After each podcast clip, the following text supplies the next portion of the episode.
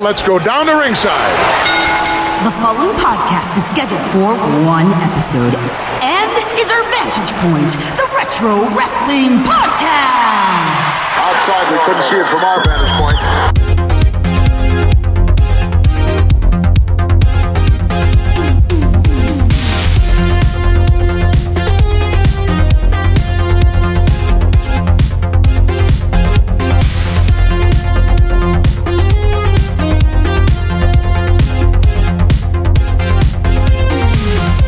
Hello, wrestling fans, and welcome back to our Vantage Point, the Retro Wrestling Podcast. Thanks so much for being with us here on episode number 104 here on Monday, October 29th, 2018. I am, of course, Joe Murata alongside the one and only Michael Quinn. How you doing there, Michael? Howdy doody. How you doing, man? Uh, good. Ready to rock and roll this week through the world of retro wrestling? Ready to romp and roll. We're going to be romping, folks. And thank you so much, as always, for being with us here. Closing out October on hopefully a high note here. We have some great topics in store for you. We have the Royal Rankings. You know, that'll Oh, be exciting. That's going to be exciting. Add more names to the list. Maybe More names? Do you think for the like third week in a row they'll be the greatest up, new greatest WWF champion? you know what? or We'll whatever? have to find out, see what the, how the chips fell, if you will. But before we fall into our great topics here, I want to remind you, if you haven't yet, give us a follow on Twitter at OVP Podcast, and you can also email us at OVP Podcast at gmail.com. That is VP Podcast at gmail.com. And there's a really great place if you like conversing about the grappling, the retro grappling conversations. Retro grapple Yes. cast. retro grapple book. Yes. Is that the site? yes, it is. You can find a group there that we have. When, where might they find that retro grapple book? Wow, it's really called Facebook in case you're confused, but we'll call it Grapple Book from now on. Book. facebook.com slash grapple um, you can find a search bar is it on the top right anymore on facebook or Just is it like, a on the center top. It's just there. top-ish? It's Just up there. okay well you type in our vantage point dash retro wrestling podcast you'll see the group you hit join and as soon as you join um, usually our operators are standing by to uh, allow you in to approve your joinage Um, CODs? no cods ever Okay. Well, well it's Just, free. op- just operators. Okay. so you got to go through the operators. And this group, folks, is, you know, something you should join. And here's why. In the past, I've been parts of wrestling communities on the internets where people are very mean. They argue, like, but they're vicious, you know, like volatile and just grumpy. They're like Sid.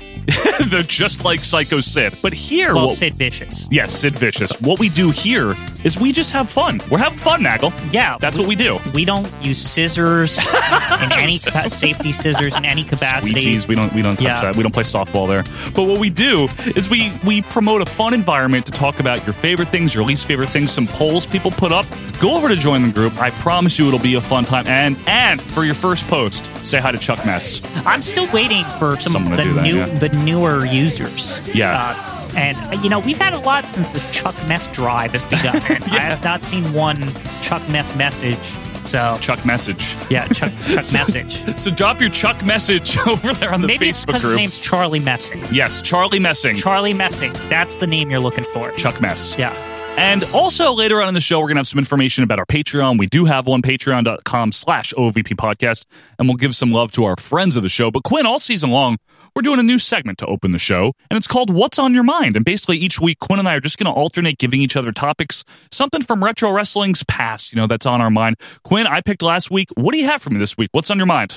Well, after you know watching our review that we that you'll hear later in the show, I Sure. was thinking of something. It does a lot pertain a lot to retro wrestling because you know you go back and you're looking through your WWE network or your YouTube.web, Yeah. and you're you're trying to say like, I just I want something that's not going to seem like it's shitty, like it- it's Fair. not good. Fantasio making his way to the ring. So I wanted to talk today about wrestling that holds up.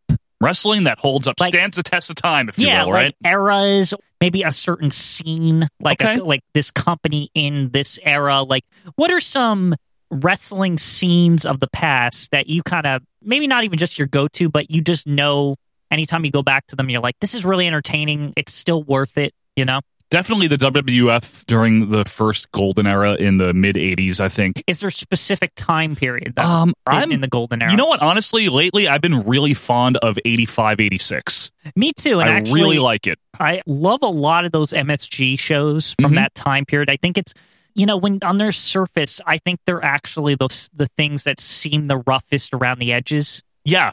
Because you turn a lot of those shows on and you're like Lanny Poffo versus Yeah. somebody, and you're like, oh, come on. You get Tony Gurria, you get, you know, Renee Goulet in the opener, but that's just the opening match. Right. If you stick around It's in so good. those shows, they get all like hyped up. The crowd is great. Listen to the roar. 22,000 plus on their feet here in Madison Square Garden. There's also like not a million of them because they're usually only like one a month or Yeah, if whatever, that, and, right. Mm-hmm. and on MSG. So it's like, I think those are the, the per, one of the good examples of like stuff that holds up. And no, it's not your five star match or No, whatever, there's no matches But- that are really good. Well, sometimes, but but it's a good time. it's a great two two and a half hours of wrestling and that one of the great things about that period quinn and why i think it holds up is hogan was so new and hot and Yeah. fresh and like 85 like He, wasn't Bob Backlund. no he really was like at his height in those mid 80s shows so anytime he's on that card whether it's against you know randy savage i think they had some of the boston garden matches maybe msg uh, whether it's harley race in 87 whoever it might be it's so fun to watch him back then and some of the tag matches too that you the get tag matches are really good. Great and on- stuff. and on top of it, I really enjoy the commentary on those because there's a lot of this. It's just like banter, and s- you don't you never know who you're going to get. But that's, That's kind true. Of, that's kind of the appeal of these shows. Well, Gibbs just questioned the referee. He said he's got an awful lot of oil on. Is he swimming the channel tonight or wrestling? What are you doing? It's a hard job being a referee. It's a tough job, a, a thankless task that they do. it's almost like back in the day when they're used to well even today with like baseball announcers where you- It's more like a baseball. you never announcer. really know who's going to be there but they pace it well in these msg shows for the opener yeah they do banter about but when it comes main event time or a big match they they kick it into high gear Yeah, it is really a r- like a very good balance, I would say, Yeah. and and great to go back to it. Maybe you know after listening to this segment, maybe you want to add this stuff on your playlist. Pick out a couple Yeah. of shows from the MSG shows. yeah 85 86 Some of those Boston Gardens, I feel like, are the same idea. same thing Yeah, it's the same thing. Str- stay away from the spectrum unless you really like dick graham Yeah. which some people do but i don't This is Dick Graham, and I've got a buddy next to me, not the Gorilla Man, not Gorilla Monsoon. We're talking about Lord Alfred Hayes. Spectrum does suck. Although it does have that like, is that the one with the l- nice logo in the Yes, in center the of the ring. ring? Not not as good though. Like inferior. I'd say MSG Boston Garden. Those are Love like it. the two like the aesthetic and they oh my feel gosh for WWF they still feel very regional. yes which is what i like about it Yeah, it's very like especially if you're like us, you grew up in the Northeast, or if you ever wanted maybe you moved here when you were older. You ever what was it like growing up in the Northeast? This is crack. Rock cocaine. Because you also get the references when they're talking about airports or sure something stuff like, that yeah. so that yeah that mid 80s wwf period what about you what's one from uh from your plate there one that I go back to actually a lot, and it's it's more recent that I discovered how truly great it hel- holds up. I love those ECWs Right. from 94, 95, some of 96. Holy shit. Like every hour of that show that you want that you get to step in for, right it's like just a window into that rocky and rough transition period. But normally we're watching everything decline, right, in WCW and WWF, and it's sucking balls, right? right In ECW, you're seeing people do the work. yeah that's That- true The, the actual like transition to how everything is going to be, and sometimes some it doesn't work, and sometimes it does. There is but, some fun stuff there. But either yeah. way, it's entertaining because every hour of television, you feel like you're in the lab, right, with Paul Heyman, Right. And he's experimenting with angles. That's like literally what that show feels like to me. I, I agree with you, Quinn, and I think aesthetically it's like a period piece. uh, Right. watching it 20 something years later, but not in a hokey way. Like you look back at it the same way we'll watch Ninja Turtles, the first movie, and that is 1990. Right. You got any cigarettes? Regular or menthol? That ECW stuff, that, that just encapsulates kind of that. Like I know it's cliche, but that grunge movement or whatever you want to call it, Yeah, it's like uh, post grunge. Like that You know, Seattle kind of yeah, thing. it just feels like this is the underground wrestling of its time. Now, I'll say this. There's two ways to watch this, right?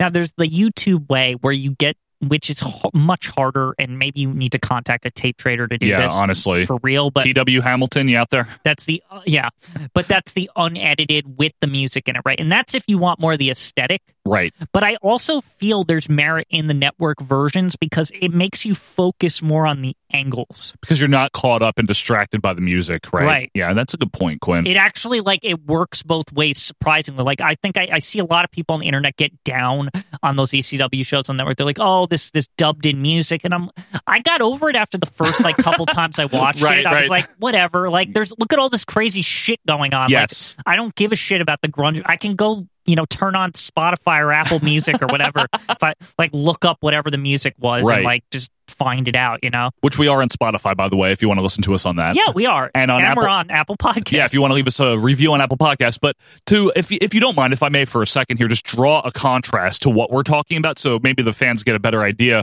of what holds up in our minds versus what doesn't. I'd give you a quick example of two promotions and time periods that don't hold up to me. One is WWF around '99. Yeah, I, was going to say the same thing. Okay. I agree with you 100% It's because I've, hard to rewatch. I've been watching some clips of YouTube on that. I swear to you, Joe. It's hard. And I think I posted a video of this. There was a clip that I found and I just stumbled upon it because you know how like YouTube just starts recommending. Yes. I watched like one video and then it recommended all these other videos. Yeah. And there was this one where like corporate ministry was like challenging somebody and Probably then Austin. uh, Austin, and he was like standing on a. First of all, Austin is standing on a ladder yelling at them, and he's like the CEO or something, and he's saying Oh, he's it's that businessman's era? boss and all this shit. God. Meanwhile, the corporate ministry look like idiots in the middle of the ring. Yes. Vince has like a yellow coat on, but the whole rest is in black. It looks Ugh. dumb. And then all of a sudden, Shawn Michaels. And I'm not making this up. What? I totally forgot. Shawn Michaels literally shoots through the floor What? of the entrance. I didn't. Yes, I'm, he did. This happened. Now, now, gentlemen, gentlemen. and he's just like Vin Man. There's gonna be a match and uh, blah da, da. Oh, because he's commissioner still, right. right? and I was like, what the fuck? This is horrible. Did he- and that's just an example. I don't want to get too No, deep no, no, I into know. it, but go he- look up that clip I posted. Oh yeah, a little Yeah, while ago. yeah. Did he have pants on at least, Shawn Michaels? Um, I don't. He might remember. not have. See, that's the thing, it's it depend- 99. well, I- you know who did wander, like sauntered out to support Sean, which made this even worse and Who? weirder. Who? The Stooges. They were somehow Oh, that- with Sean. They were face for a little while there. and, yeah. and, and Patterson had shorts on, so I don't want to wear the fucking pants. Yeah. So another one, and we've watched some of it in our reviewing, is the AWA from anything we've watched, which is like the early '80s Yeah. AWA. it's not as good as people say it is from 83 or whatever Yeah. when they say it's good. It- overall, I mean, I have to see some good AWA. I haven't, I guess, yet. I 'cause haven't a- found it. In all seriousness, anything I've seen, it's just poor. Yeah. The people the people who there are a lot of Ruby. people who, who say like 83 to 85 is good. I don't know what the fuck they're talking about. I Like, haven't seen it. I've seen a lot of Brad Reingans. Yeah. I've seen a lot of that. You know, I've seen a lot of Greco Roman tie ups and stuff like that, and a lot of focus on Olympic athletes. But holy shit, the AWA for me, that's me, doesn't hold up. You know, maybe you're a big fan of it out there. Let us know what's good. Let us know what holds up for you guys. What else you think, Quinn? What's good? so, I got two things. Maybe you have another one also. Yeah, go I think a lot of those um NWA um Saturday night or Yes. it's called um World Championship World Championship Wrestling, This is yeah. Not WCW. The but- NWA version of it. Yeah, it's the Saturday show from about 80, 86, actually. I would Okay. say when start, you know, whenever the Tully and Magnum TA feud starts around there, which is what 85. the network starts at. Yeah. Yeah, 85, so I think. Starcade 85 Yeah. to around like 87. Seven ish, yeah. Great, great show. Classic. Literally every show is can't miss. it is really good because it's ongoing stories. Yeah. It's entertaining wrestling. You have the studio aesthetic. It feels very of its time, but in the best possible way. and I think as far as like I think part of this is how it ages. I Yeah. think that's the big part of this. We didn't really say that at Yeah, the but beginning. how it ages, how right? it ages, How it holds up, how right. it holds up. I think those matches on there, you would be surprised how fast paced even the jobber matches are. This Like- is true. Like they're not arm bars and stuff for twenty minutes. Whereas, as much as we were just ex- expounding upon the virtues of WWF during the time period for different reasons, you know, in Mm-hmm. 85 and 86, Yeah. for different reasons, uh, their matches were, for the most part, slower paced by that point. Right. This NWA show from eighty five to eighty It's seven. good Southern wrestling. you can't it's remarkable how the actual wrestling seems like if you were to watch an episode of Raw today. Like Yeah. it- it's actually Fast like paced ring in ring action. Yeah. Yes, it's it's pretty remarkable, and that's what stood out about that period to me a lot. And not to mention, every show you get Ric Flair yelling about something, so Yeah, that can't the be and when promos. he's not when he's not like old. Yes. You right. know? I'm going to enroll you in a class in inhalation therapy. Because you see, at about the 20 minute mark in Philadelphia, you were like all the girls at the Marriott in room 806. Ric Flair in his prime as world champion is, is and Dusty also is on that show oh, yeah. a lot. So yeah, every pretty much every episode is literally like Ric Flair says something, Dusty says something, and great. you're just like, wow, these are amazing promos. I, I wish I could like, I wish in 2018 I could go out to the arena and watch these two fight. Right. Like you want to watch them fight like Yes. in your time after watching them say That- shit. and that's one of the key ingredients I think to holding up is like you still want to see more of it. yeah, the fact that after I watched some of those a lo- like a couple years ago, I was like, man, I wish I could buy a ticket to see this. And I'm like, oh wait, this is Yeah, like 30 years ago or 30 whatever. years ago. right?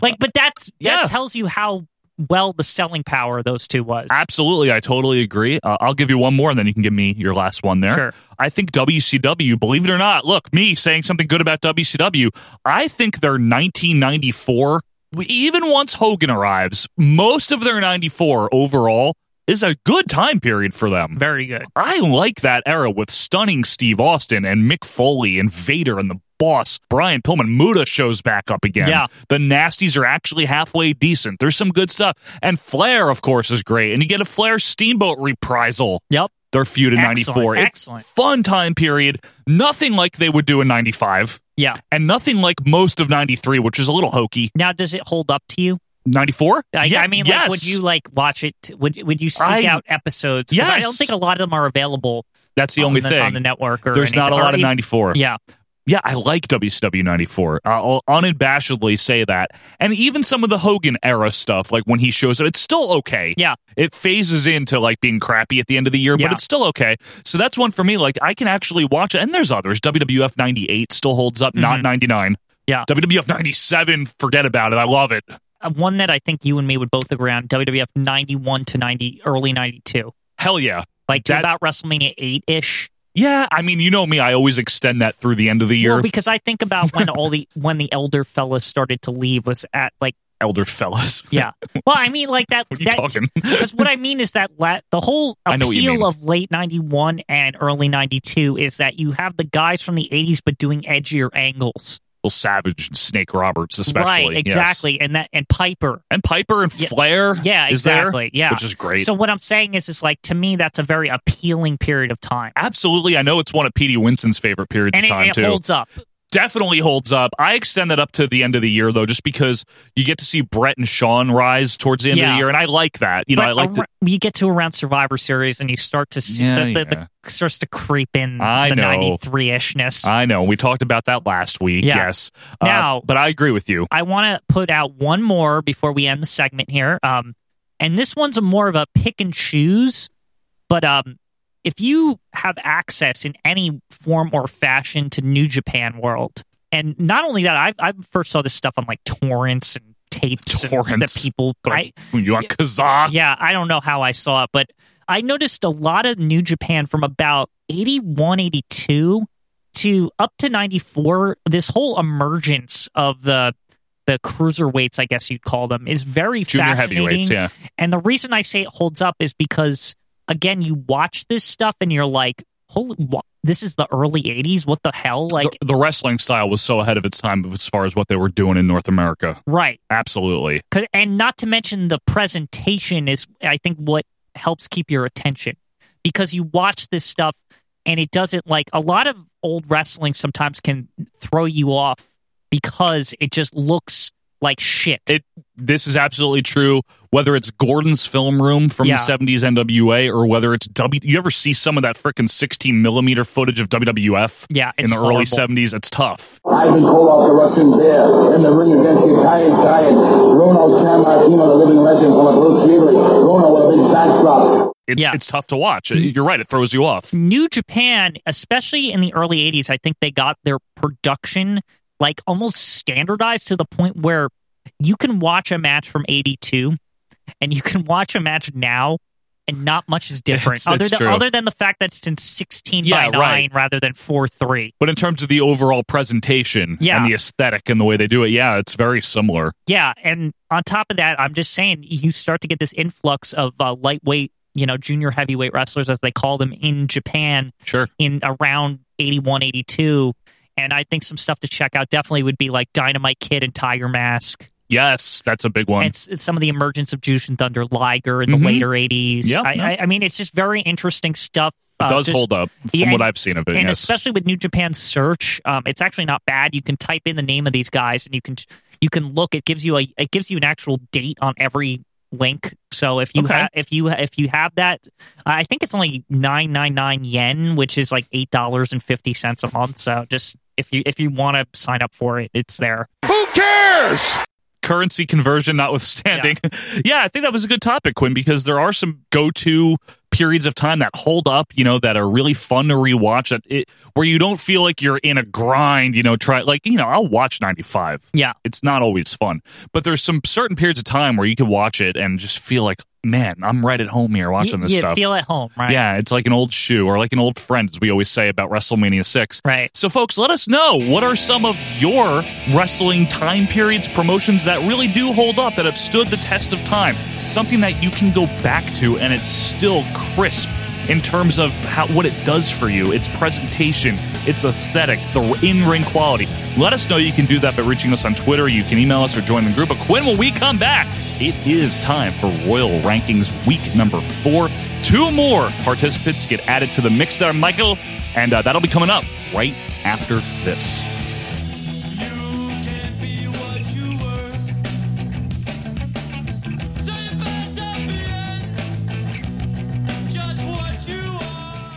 The latest edition of the WWF magazine is now on sale. Enjoy the greatest magazine of its kind. The only one with cover to cover full color photographs, exclusive interviews, in depth reporting. Feel the thrills of the action. Rub elbows with the superstars. See the Slammy Wrestling Music Awards. Terry Funk and the Double Cross Ranch. Plus city by city coverage of WrestleMania 2. All this and much more in the official World Wrestling Federation magazine. From Harley Race to Hulk Hogan, Ric Flair to The Rock, Sting to Steve Austin, you're listening to our Vantage Point, the Retro Wrestling Podcast. And welcome back, wrestling fans, to our Vantage Point, the Retro Wrestling Podcast here in episode number 104. Thank you for being with us on Monday, October 29th, 2018. Hey, Michael Quinn, did you know that we have a Patreon? we do. yes, we do. You didn't Since know? Wow. when? Oh, wow. Well, I'll tell you all about it, folks. So at patreon.com slash OVP podcast, you can go and if you want to, you can donate to us. Now, I want to make it very clear we don't do this for money. We don't, you know, this Monday show that you listen to each and every week. It's always free. It'll always be free. And none of the Patreon money that we get is even goes towards this show. No, no It actually, actually- it, it really doesn't We, because we the, fund this the ourselves. fees actually just came through. yes. and- recently, And so- Crockett's very happy, I'm sure, that we re upped with SoundCloud. But Yeah, you know what? They've been improving. yeah, it's been fine. You know what? If SoundCloud's listening, good job. You've been, you've impressed me this year. Yes. Folks, if we've impressed you this year, maybe the last two years, you can donate to us. We have three very easy tiers. You know, you won't shed any tears over the money that you have to spend. Now, for $1, Michael, you know what they get?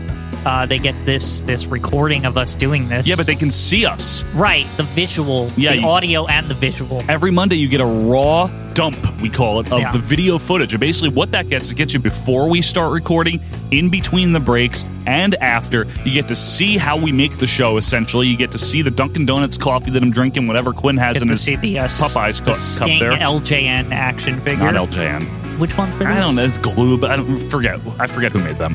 But uh, what do you have in that Popeyes cup there, Quinn? Uh, Coke. Coca Cola. So for one dollar, you can see Sting, you can see Quinn's Popeyes cup, and you can see how we make the show. Basically, it's a little sneak peek, uh, bloopers, things that make the cutting room floor. One dollar a month, every single Monday. Uh, for two dollars, now that's only that's only two dollars every month. It's Still not. less than coffee. It's not every day. Yeah, it's a just- month. It's two a month. What you get is not only the raw footage every Monday, but every other Friday you get the old fan favorite segment that's still alive and kicking Mount Rushmore and Death Valley Extra. And that is where we pick something from the suggestion list or maybe something from the outer reaches of our own minds. And we do the Mount Rushmore and Death Valley of it. And it's about an hour or so audio podcast, a separate podcast on a separate feed that's two bucks a month every other Friday. And then finally, for three dollars. That's right, three dollars a month. Whoa, Oh, hold on. That's okay. I, I don't know. I don't know if I could sign up for that three. Well, if you can, here's what you get: you get the raw footage every single Monday.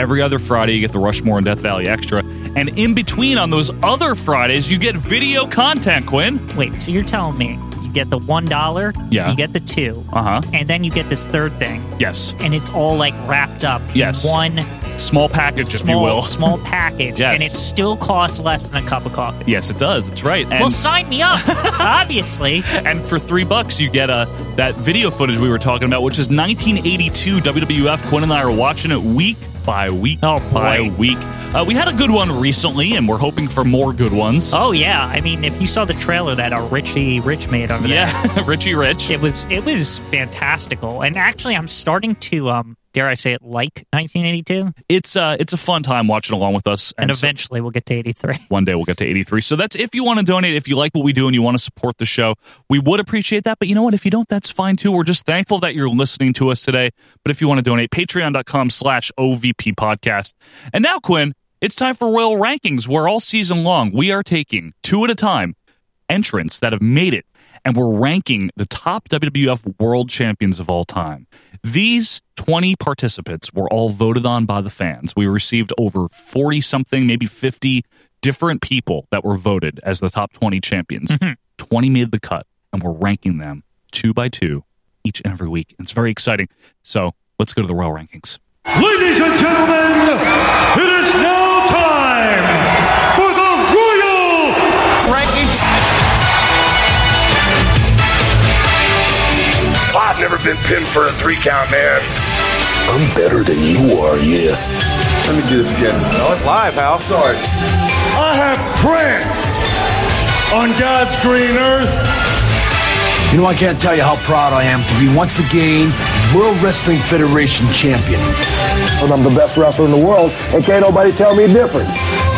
I'll win the championship match again. I think Axe is going to win because I think he's the only one that beat Andre the Giant.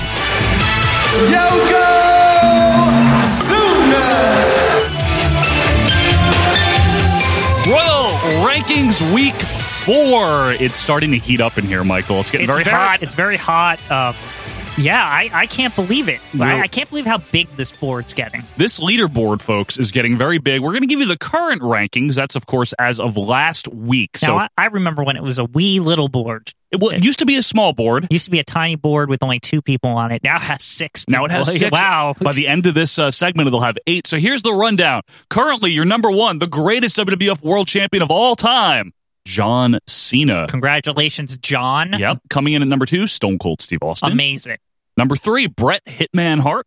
Yep. Number four, Barack Lesnar. The Brockster, the baby. Brockster. Number five, E-I-U, it's Shawn Michaels. The Shawnster, baby. and somehow he's still in the top 10 for now, you know, because there haven't been 10 yet. It's Randy Orton. He's really overperforming right now. He really is. Number six, that's pretty high praise for yeah, Randy Orton. it's pretty high up there. We'll see how he fares and we'll see how everyone else fares because, Quinn, let's find out who drew number seven.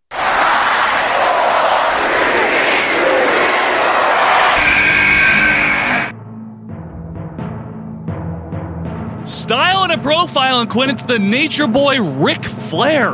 Wow. I I love Ric Flair. You know that. I know you do. I'm I'm okay with him. He got a lot of votes. Let me put it that way. He was high up in the rankings, the fan rankings, to get into this. Mm-hmm. Yeah, Very high up. And Ric Flair, most notably, is the NWA slash WCW world champion of all times. Yeah, I mean, As Santino would if, say. Okay, if this was a just general world Yeah. champions list, he might be number one. He epitomizes a world champion. Right. I mean, he's he's the man. You got to beat the man. you know, to, be to the be that man, right? Right, You know, and and, his then- shoes cost more than our house. They always do. They still, even now that he's like hundred years old or Yeah. whatever he is, like His his His- geriatric shoes cost more than our house. his, his dentures cost more than my my house. His, Ben Gay supply costs more than our his house. Depends cost more than my house. Now, Ric Flair as WWF World Champion, he had two reigns. This is an easy one to talk about because he had a very compact run. yeah, as world I was champion. gonna look up stuff, and I'm You like, don't wait, even what need am I to. even doing? Like, Yeah, it's there's- very easy. This is easy. We could do this from memory, really. He entered the WWF in the summer of 1991, the late summer, after his dispute with Pizza Hut man Jim yeah. Herd. now he was when he came in the real world champion. Does that count? No, he had the big gold belt with him. Yeah. and you know, within a few months, he was uh, already in the world title scene. He had called out Hogan. He had a few with Piper, called out Hogan, and then he entered the 1992 WWF Royal Rumble. Yes, me. He didn't even need to be in that world title. He already was the world champion. Well, that was Bobby Heenan's rationale, right? Yeah. So Ric Flair, and we we don't need to rehash the entire '92 Rumble. We've talked about it a lot, but Ric Flair drew number three, Quinn, Right. and put on the performance of a lifetime there. it's it's pretty remarkable considering Flair's career up to that point. There was so many performances of Right. a lifetime. And that was just his first big WWF splash. To think at age 40 whatever he was, 43, 42, 43, yeah. 42, 43 that he was doing that like endurance run It's amazing. is pretty incredible and only for his first WWF title. It's amazing. Now, Ric Flair, I always thought, even though people have complained about how WWF handled him, I thought they treated him with a lot of dignity, with a lot of respect. They Well- shot him to the top immediately. I mean, like I said, he came in and they basically were like, yeah, he's the world champion. Yeah, basically. They, they He's didn't our even- next world champ. The fact that like it was just like pronounced Right. at the at the beginning of his run, ev months even before this Royal Rumble. Yeah. that shows you how much respect they had. they did. I thought they gave him a very elegant, you know, run there with the title, the way he won it. And I thought he was an apropos rival to Hogan upon entry.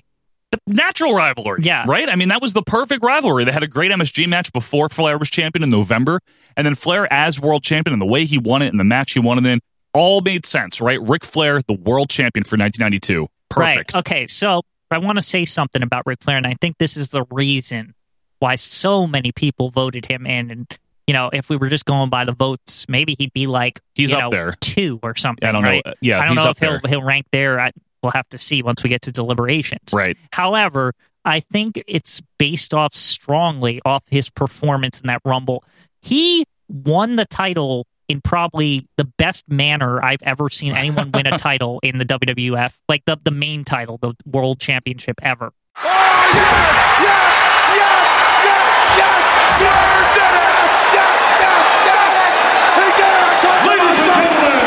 It was probably the most exciting title win since Hogan won it from Sheik. Yeah, but I would say it was even more. Oh, it's more impressive. because it's like an hour long It's- winning the yeah, title. Like no question, it's more impressive. But in terms of just exciting, Yeah. to have a new champion and have it be that way, I can't think of anything since Hogan Chic. And even on top of all that, it had that signature Ric Flair feel to it with the controversy at the end. With Yeah. the, with the Sidster. and- Basically, and- Hogan and the was being a little bitch, is Yeah. what it was. when- Yeah, and actually, I like how they did it. That Hogan got eliminated, but he wasn't the last guy yes, it because was. unfortunately it didn't work out because they didn't have Ric Flair fight Hogan. But I, I, you could tell that obviously the plan was for Ric Flair to fight Hogan at WrestleMania because they didn't actually like one didn't knock it, the other Right, over right, right, the- right. over the top rope. It was actually like Hogan actually helped Flair eliminate Sid. right. He did. He from did. the outside. Yeah, So, but I'm saying it set up that hey man, they didn't really fight each other, Right. You know, like Also, Quinn, put that cigarette out. Ric Flair, you have made world. Put that cigarette out. Yes. and then the celebration Yeah, on it's top great. of all of it. And that's why he probably, in a lot of people's hearts, seems like easy top, Five, let's say, maybe to some people, top two. maybe. Yeah. Now he lost it, you know, at his first big defense, which was against Randy Savage. Love the match. Yeah. We, we both love that match. And then he kind of meandered for a bit throughout the spring and summer. But Mm-hmm. he wasn't the champion. no, he wasn't. Yeah. And then he won it again September 1st, 1992, right after SummerSlam. Now, this rain, I. It's don't- garbage. It stinks, right? It's just so that Brett the Hitman can win it or something? Well, I don't know who Flair was going to lose it to eventually. Did they know Ric Flair was going to leave by the point when they did this? I like, think I think he gave his notice in November or something. I don't think they so they knew didn't even yet. like. They I don't just think so. They were like, no more Ric Flair. Basically, they were going to transition it to someone next. It might have been Warrior. I don't know what their plans were yet. In when Flair won the title back, it might have been Warrior. Yeah. because Ah. he was still a thing. But anyway, Flair had it for another month and a half, lost it to Brett, and that's it. There's not a lot of big Ric Flair title defenses. There's not. There's two, and and he loses them. Okay, there's this balance, like I said with Ric Flair. Yes, is that not a lot? There's but a lot really of- not. but a lot of impact. a lot of The impact. I two agree. matches that are the most memorable, the Royal Rumble and the Randy Savage match, are yeah, far and away like they're top notch. s- Some of the best things ever to happen in the title's history. Yeah, and it's interesting. We were talking about how early '92 holds up. That's one of the reasons is Right. Ric Flair being there in these great angles and stuff Right. like that. It really is. And I had Elizabeth first, and that was the I that, liked it, That yeah. was his big angle for the title. Absolutely, it Yeah. was. And then his second reign. I mean, it's really it's a cup of coffee, maybe a Now cup of he has a- coffee and a cruller. But when he loses the title, do you what do you think of that Bret Hart match? I think it's okay. we uh, we took a look at that for one of the old OVP commentaries, and it was okay. Yeah. it's not as good as I thought it was, but it's not bad. I mean, Yeah. Brett, of course, You know, I thought we would have had better matches, but Rick Rick knew one way, and that was 70s, you know, and Yeah. he didn't know how to really do anything. Yeah, Anyway. Bret, okay, shut up. I had Bret. good matches. and it was okay. It's not bad, but it is a very much a Ric Flair match. Bret has a somewhat valid point there. It's not a Bret That's not Hart a match. bad thing. Eh, yeah, it's not a bad for thing. consistency. I no, mean, you're right. yeah. You're right. So that's Ric Flair's run. I mean, but let's talk about what that meant in terms of appeal. And to me, like I said earlier, Ric Flair epitomizes a world champion anywhere he goes. Yes, He is a world champion. it's true. And so he fit as WWF world champion. It made sense. I think something to discuss here with this is that I think what Ric Flair did ultimately is he kind of took the WWF title out of this realm of well, it's only with WWF guys. Like it's like with these specific people. Ric Flair made it feel like this is the real title. Like this is like for all the companies From all over the world. Right. 'Cause From this is- any any co- anybody from any company could come in and and th- this is the real title. Ric Flair even says it when he wins it. It's Most like coveted trophy. When, yeah, when you win this, Yeah. you really are the champion. Or he says that something like that. And he- Yes. He, also says like this is the greatest moment of my life, Yeah. even though he'd already been like seven time champion or whatever. So do in you think? NWA. Do you think in in some regard he actually added prestige to an already prestigious title? Right. That's what I'm trying hard to do. That's what I'm trying to get at is that That's hard to do, and he, did it. because of his him, him being Ric Flair. Yeah.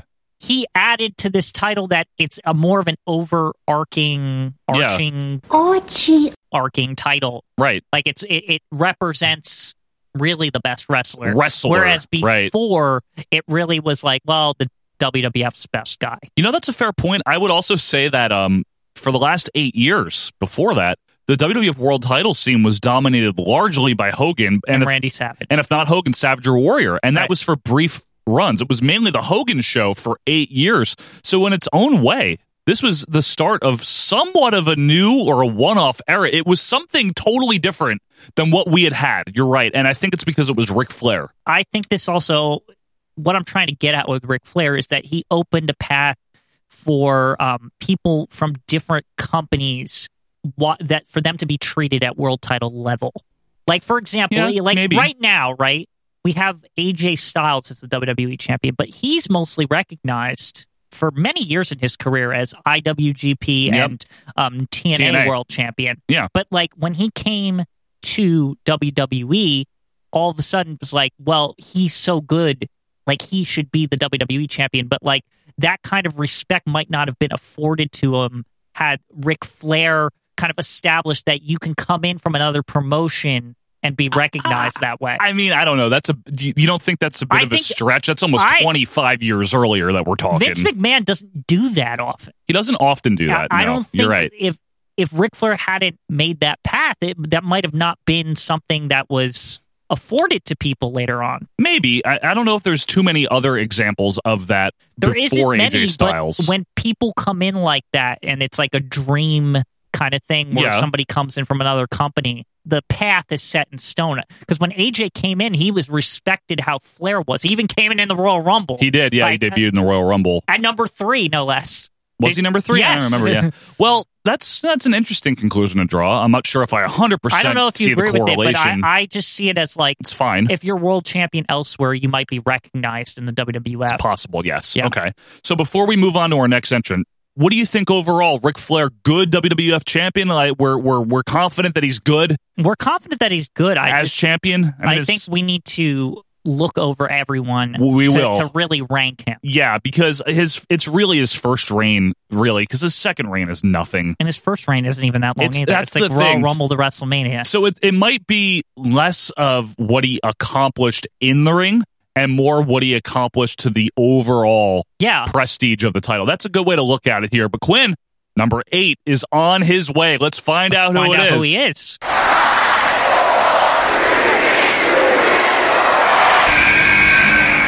Do you smell what The Rock is cooking?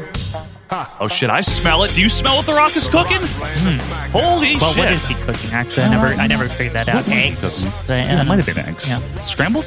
possibly. Okay. Maybe like sunny side up. You think? I don't know if he's a sunny That side up sounds kind sunny of guy. side up sounds like a saying The Rock would say. I'm gonna stick it sunny side up your ass. Yeah, exactly. Anyway, The Rock. Yeah. Uh, so he's here now. Now, again, folks, I want to remind you here at the midway point, this is random. You can see the drawing itself on our raw footage. They are not. We do not put these two together. You would think we would, but we don't do it for the sake of the episode. It's totally for real, 100% random. Well, although out of all of them, I feel like this is one of the more random. Yeah, actually like, is the- the- random, What yeah. do these guys have to do with each other? they at all? don't. Ric Flair to The Rock in that bumper. But oh, anyway. oh, I didn't even think about that. But okay, so The Rock is here. Now, The Rock, he had the title a bunch of times. His first reign in 1998 is one of Quinn's personal favorite story arcs ever. We've It's talked so about good. Oh, it, the Deadly The- Games. The Deadly Game. So he wasn't expected to win this. I didn't think he would. That's why, to me, this is so, so special. And I don't want to recap the whole. No, no, no, Deadly we don't Game. need to. The point is, is that The Rock went into this tournament, and everyone thought Mankind was going to win or Austin. Yeah. and then The Rock won. And he was a face uh, Right. when he won it. Yeah. He had been building a very unofficial face turn for about two months. And then he just dramatically turned heel at the end of the tournament, aligning with McMahon. Yep. And there you go. The Rock is your WWE champion, WWF champion. Yep. And because it's the Russo era, and I'm not even calling this a bad thing necessarily for the time, it he it changed hands a few times. So The Rock lost it to Mankind, but then won it back at Royal Rumble in that very brutal I Quit match. Remember that with the like Well, ten I would say unprotected chair there- shots. there's a couple brutal matches because even even the halftime heat, there was some crazy shit going on in there with the empty. Yeah. By the way, like nobody ever regards that as like actually kind of a groundbreaking. Like It I've was never fun. seen anything like that where they battled around an empty arena. well, there's been empty arena, arena matches, but How not many? not Like- false count anywhere empty arena matches. I don't think you know what that Oh, I mean. was that was something, and it was for the title, and it changed hands. and Vince did commentary. Yeah. remember that? Oh, even though he- yeah. even though this is Mr. McMahon and he's a heel, And Mankind, nonetheless, the aggressor, going after The Rock, and Rock going up to the high road in a hard right hand by The Rock. Those of you just tuning in might say, What the hell am I watching? What you're watching is history in the making, the first time ever empty arena match for the WWF title here in the World Wrestling Federation. But more than that, you're watching action adventure. That's what the WWF is soap opera, it's Road Runner, elements of one life to live. It's like Hollywood and Broadway, and all points in between. he did classic Vince Well, J- commentary. you can't get Jr. off the Super Bowl. I don't Like, think it- Jr. was there. Yeah, Uh, because he was watching no the Bell's football. Bell's palsy. Oh, okay. school. Well, he was And- also watching football probably in the hospital. he probably was. Alright, guys from Alabama High School. you know that. yeah, I know. Right guard. And Like recovering. Like I can totally see JR with his hat on in the hospital watching football. and uh, so the Rock won won it back from Mankind after halftime heat at Raw uh, the day after St. Valentine's Day Massacre, and that led to the Rock Austin match WrestleMania 15, and that's the end of the Rock's first foray as a champion. A couple of short reigns, all condensed. You know, if you put them all together, he had the title on off from November of '98 to WrestleMania 15. Now I feel like those were establishing reigns. I think so, and for a lot of that, he wore like the shirt because he had like the boob surgery. Oh yeah, I forgot about real. the boob It's surgery. totally real. Yeah, that weird like baggy Yeah, shirt. strange. And then The Rock didn't win it again. You would think he had it more. He Right. didn't have the title again for another year until April of 2000 and that awesome backlash match against Triple H. So this is after the Ro- Triple H had retained it at WrestleMania, Right. Uh, which no one liked. The Rock finally won in the backlash, loses it to Triple H at uh, Judgment Day. That's where Shawn Michaels was the ref. And then The Rock wins it again in June of 2000. And Yeah. then he loses it to Angle.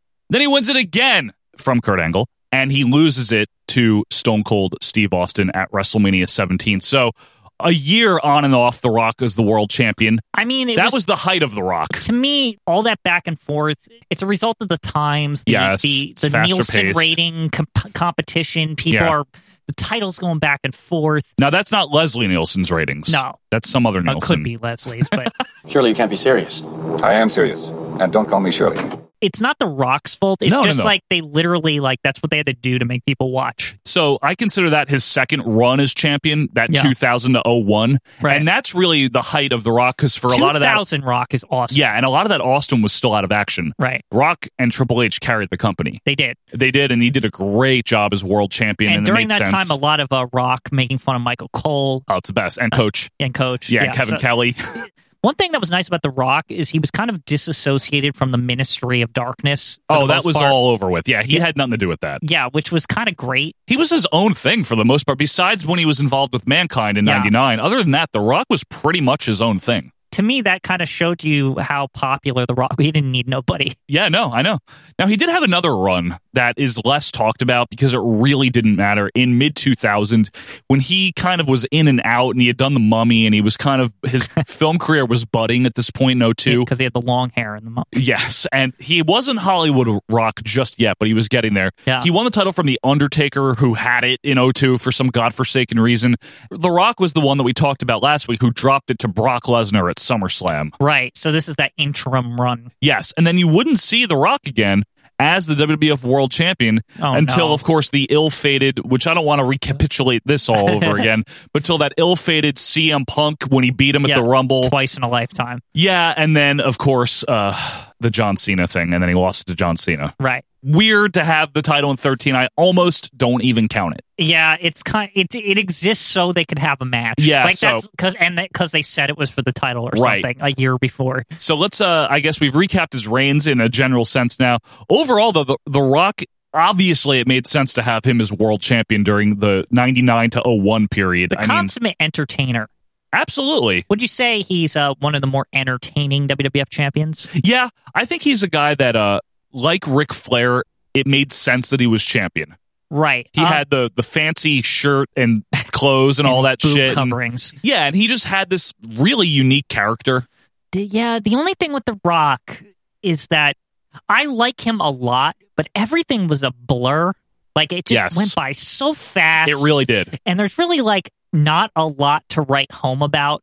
About during- his like world other than like championship run. his Austin match Where he but- lost it. yeah.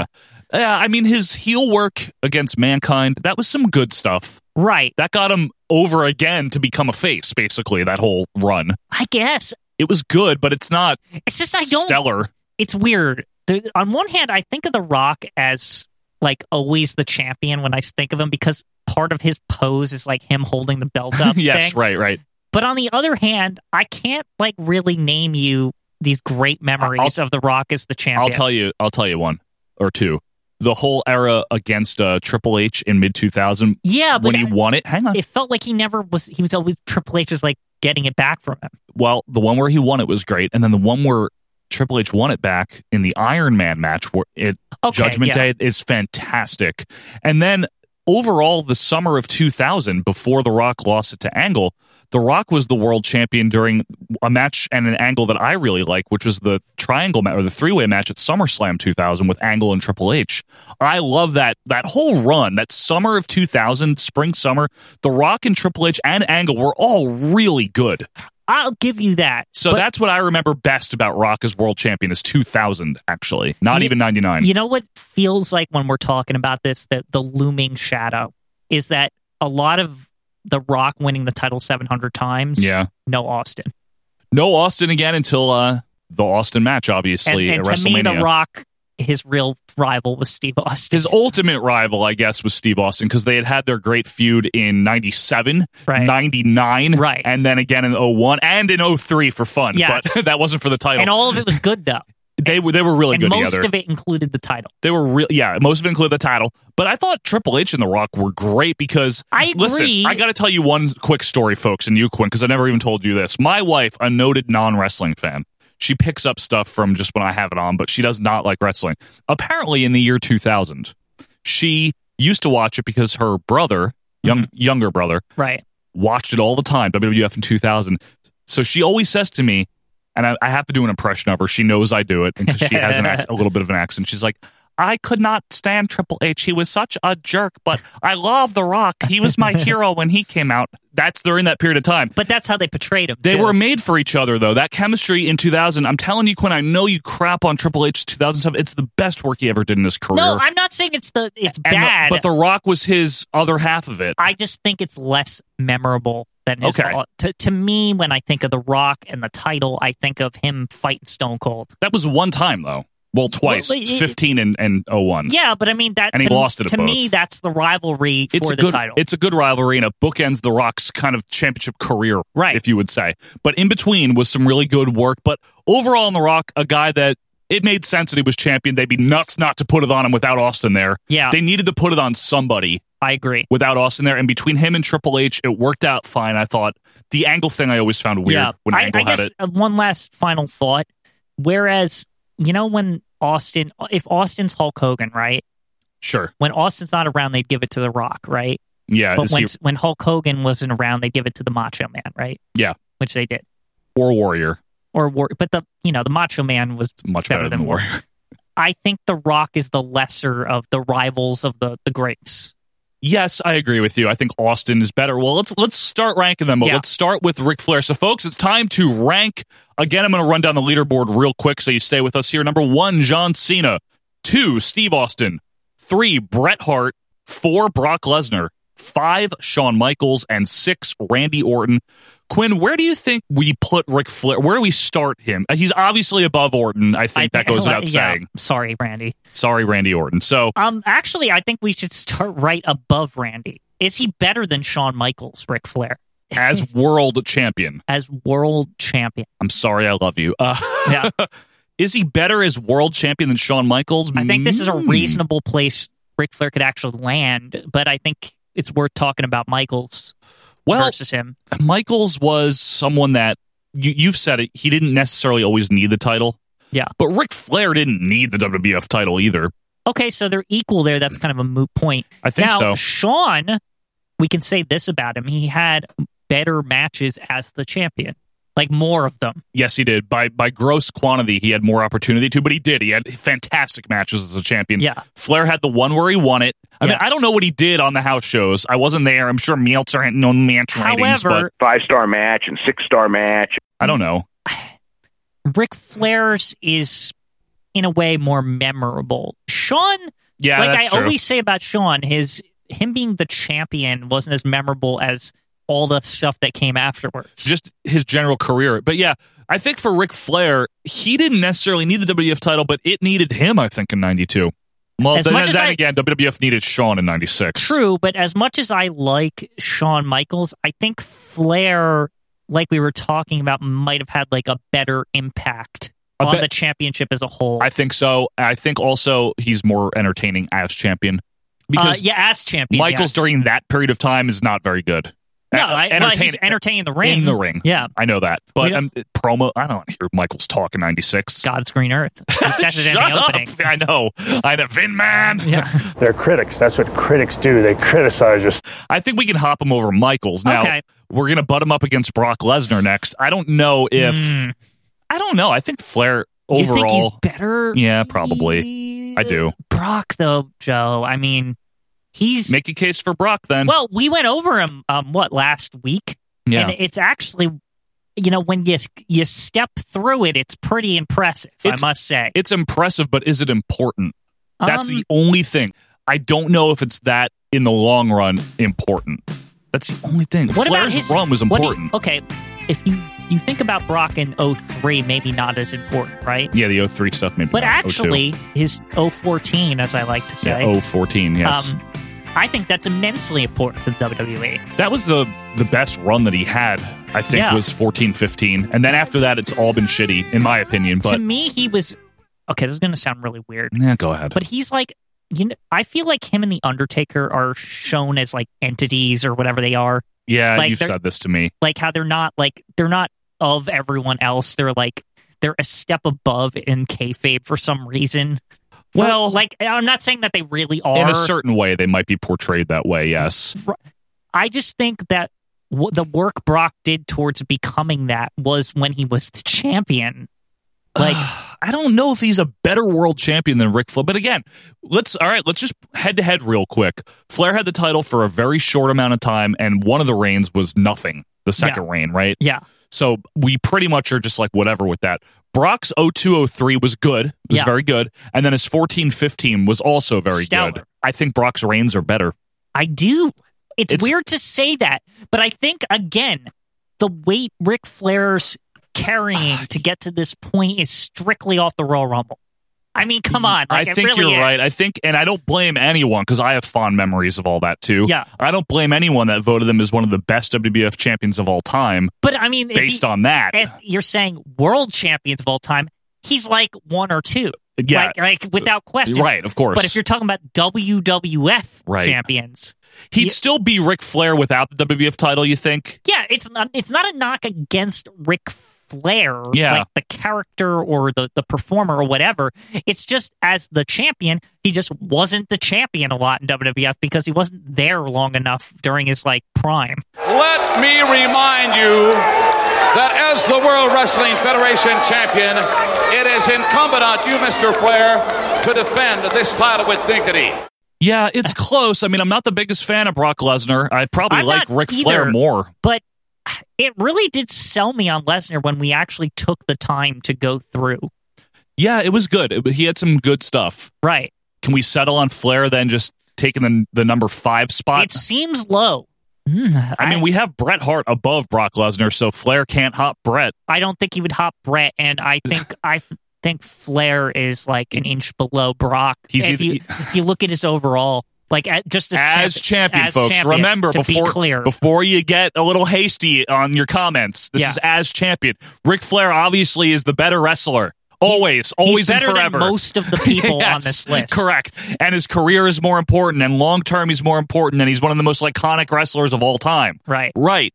But WWF World Champion, he didn't have it very much, and he didn't have it very long, and neither did Brock, but I think Brock did more with it. Yeah, Flair did more for the title, Brock did more with the title. that's true. I don't know. I could go, I really could go either way on where we well, put. how, what are you feeling? Because I, I kind of made my case more about Brock. I want to being hop above. him above Brock, honestly. Now, just be- why do you want to do that? because I think the prestige that he brought to it, he's a natural champion. He just is. Brock is Brock Lesnar. Now, this is more not we're not supposed to put our feelings behind this too much. I mean, this is more the the science based. You know, we're, we're we're I mean, we we've been looking, we've been All right, very- Einstein. I'm just saying we've been very analytical. I'm just trying to make the point. Are you using like the nostalgia for you know SummerSlam '92, WrestleMania eight? Is that clouding your judgment and you're not appreciating Brock? Like, because when we actually took the time to go through him, he was interestingly one of the more impressive. I don't know. That's a loaded question there. I think I think holistically, I think Flair's a better champion. But again, I could go either way. If you want to keep Brock in the four spot and put Flair in five, I'm fine with it. You want to do that? I'm okay with it. I, I mean, I'm having a tough time resolving it in my brain too. I really think that it's too it's really different because Flair, again, had a great match where he won it, had a great defense against I Savage. almost wish we could have a tie. I mean, I think these 2 are Can't. very. Yeah, we can. I know, but I, I'm just saying. I think Brock and Flair. It's interesting how close it is because of Ric Flair's so limited I know. time as champion. it's just like you put the two names and it seems like Ric Flair's name should be abro- above Brock Lesnar's, but really, But when, when we, you look at what Brock did, okay, I like- think that answers it for us. Let's just put Flair in five. uh, are you sure? Are you cool with that? I don't want to like just for. I'm still. I'm with you. It's like really hard. No, I, I, the reason I wanted to put Flair above Brock to begin with is because of again the prestige. It just it's Ric Flair as world champion. It just seems right, but Brock was built off the world title though. To be maybe fair he- to him, yeah, Flair came in and was already. Let's just leave. Let's let's leave Brock in four. Let's put Flair in five. Let's just do it. okay. All right. Okay. Ric Flair in the number five spot. Yes, number five. And uh, Wow. you can let us know at any time. Well, it's still a high honor to be the fifth Mm-hmm. it greatest really WWF is. champion Out of time. all of them, yeah, Yeah. exactly. um, There's been so many. Ch- there have been Quinn. It's time to put The Rock into the mix now. Where is the insert point for him? I'll tell you what I think. It's right above either uh, Ric Flair or Brock. I kind of agree with you. For comparison's sake, should we start at John Cena just to like and work down because he's not better than. I mean, because he- I think he's I think he's better. I think he's better than Brock. Maybe He is. I, I don't think he's better than Cena. He's not better than Austin. no. He's not. He well Austin's his rival. Now is he better than Bret Hart though? As world champion, That's I don't think so. But I I mean it could, it's just it's an interesting question. The Rock, as world champion in 99, was great as a heel. Right. In 2000, he was a champion because Austin wasn't there, and he was an absolutely the top choice to put it. Like, there's no question that he oh, should he was been. without question like the best baby face at, at that time. the advantage The Rock has that Bret Hart doesn't. Well, it's a few things. Oodles of charisma. Yep. And the crowd eating up Way his better every promo than word. Bret. Well, uh, yes. Yeah. And I like to think of myself as of right now, the people's champion. And the business was really hot when The Rock Yep. was champion. Not to mention The Rock was like marketable because of all his Oh, catch very. because of his catchphrases and stuff. You looking at the people's strudel? Easier mornings. Slap it right up. In noon chocolate and caramel apple. Uh, The He Rock can't do a sharpshooter to save his life. I have I know there's the remember the rock sharpshooter separate from the move. video game or I whatever. never put it on right. But at the same time, you know, match wise, I would definitely say Bret Hart had better title matches. Although The Rock had one of my favorites ever. So with Austin, yeah. and then he also had a really good one or two with Triple H. Uh, some good stuff with Mankind. So it's not it's not a blowout. I personally prefer Bret Hart's wrestling style, but that's not all we're ranking here. Yeah. It's science, yeah. The, Bret Hart is more of a champion when you think of the definition of champion Actually, than The I, Rock I is. disagree with you on Well, that. get outta here. No, Why? and I'll tell. I Come just, on. I just think the image of the Rock as champion is like it's it's, very like it's almost iconic to me. The belt belongs around his waist. The belt belongs around Bret Hart's waist too. Don't be getting funny over there. I think The Rock is more champion like. I think he's less champion like. In fact, I think as far as like looking and feeling like a champion, he's closer to Cena in that regard. Like as far as that like that pure baby face, like The Rock really was an asshole.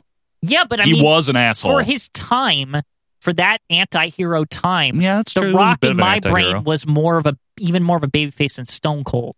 That's what Maybe. I that's what I thought of him as as when living through that. They're both jerks, just in their own ways. I thought of The Rock was more that knight in shining armor type of What? character. What are you talking about? He was an asshole. He was all like- he did was make fun Yeah, of but innocent I'm- people all the time. Yeah, but I'm even ju- when he was a face, Just looking at him, his body and athletic What? prowess, Shut like up. he was he was like he was just a good looking champion, you know? Like that's that's what I mean.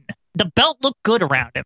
Quinn, this isn't action figures. That's not criteria here. But I'm I'm saying that's where a lot of the markability comes from and stuff like that. oh, It's he's like- certainly marketable beca- because of his charisma. well, yeah, there's that too. I'm just saying he he's kind of a total package in that case when it comes to being a champion. But he's not better than Bret Hart as the world champion. I don't think. yeah, You think? it's possible. I I'm saying Brett. So he's better than Brock. Is that? Are we saying that? I think he's better than Brock. So- I I personally, think I that. agree with you. I think overall, I can't believe that like the way these rankings are shaking out. We have now The Rock is going to wind up above Ric Flair on the rankings list, but But that's but that's people listen, you know, that makes like, sense. It to does me. make sense. and and the Brock being above Flair makes sense to me. I agree with you. That's why I put him there. And The Rock was the champion during a very important period of time. 99, 2000, 2001 was a very big period for But them. I think we just have one thing to settle: Brett and The Rock. That is a very a feasible discussion. I think it's Bret Hart. I really do. I think The Rock was fine with or without the title in 2000. I think The Rock was fine without it in, uh, in 99. I guess, and ma- I, I don't want this to be spoiler. Actually, I don't even know if he's enlisting, so I can't even tell you. I don't know if he'll be an entrant. But when I think of The Rock, I think of him more like like a Macho Man type, right? Okay. Like I equate him to Macho Man, Yeah. and like, They're not the same thing. but they're very similar as the They the, are the- not. the championship archetype, a- an arrogant champion, but like You looks just said good. he was a knight in shining armor. But yeah, the Macho Man did become that knight in shining armor. Good lord. Bret Hart's whole thing is that he was a stand up guy. Real jam up guy and a hero. Yeah, but and he, did portray that better than The Rock did. You want to talk about who who's a hero here? Listen, Brett is a hero in his own eyes. Hey, in, in that kid's You even- eyes you that even- yelled Brett. There you go. That's your integrity. That's your piece of shit right there. You even said he was kind of a jerk. Not like even- The Rock was. He never threatened to shove objects sideways up someone's ass. It was a different time. Look, Brett was a great champion, Quinn. He Let's not was, throw but that I out don't- here. I don't know if I can really say he's better than The Rock As a the- world champion? As the world champion, Bret Hart, yes, he's better. You know, how is he? What do you mean? How is he not? I don't get it. I just I thought it's a natural assumption that The Rock would be better than Brett. What? That's insane to me. Have you lost it then? what are you talking about? Wait, take your Brett glasses off for a second. I don't have them on. I lost them, actually, my Brett sunglasses. The Rock was the number one rival to two great, you know. so was champions. Bret Hart. The Bret Hart was the number one rival to Shawn Michaels and Steve Austin. And Steve No, I- Austin I- wasn't the wasn't the champion when he was rivaling. Nevertheless, so if you're going to make your criteria here, don't be selective about it there, Michael. I just think it's a little.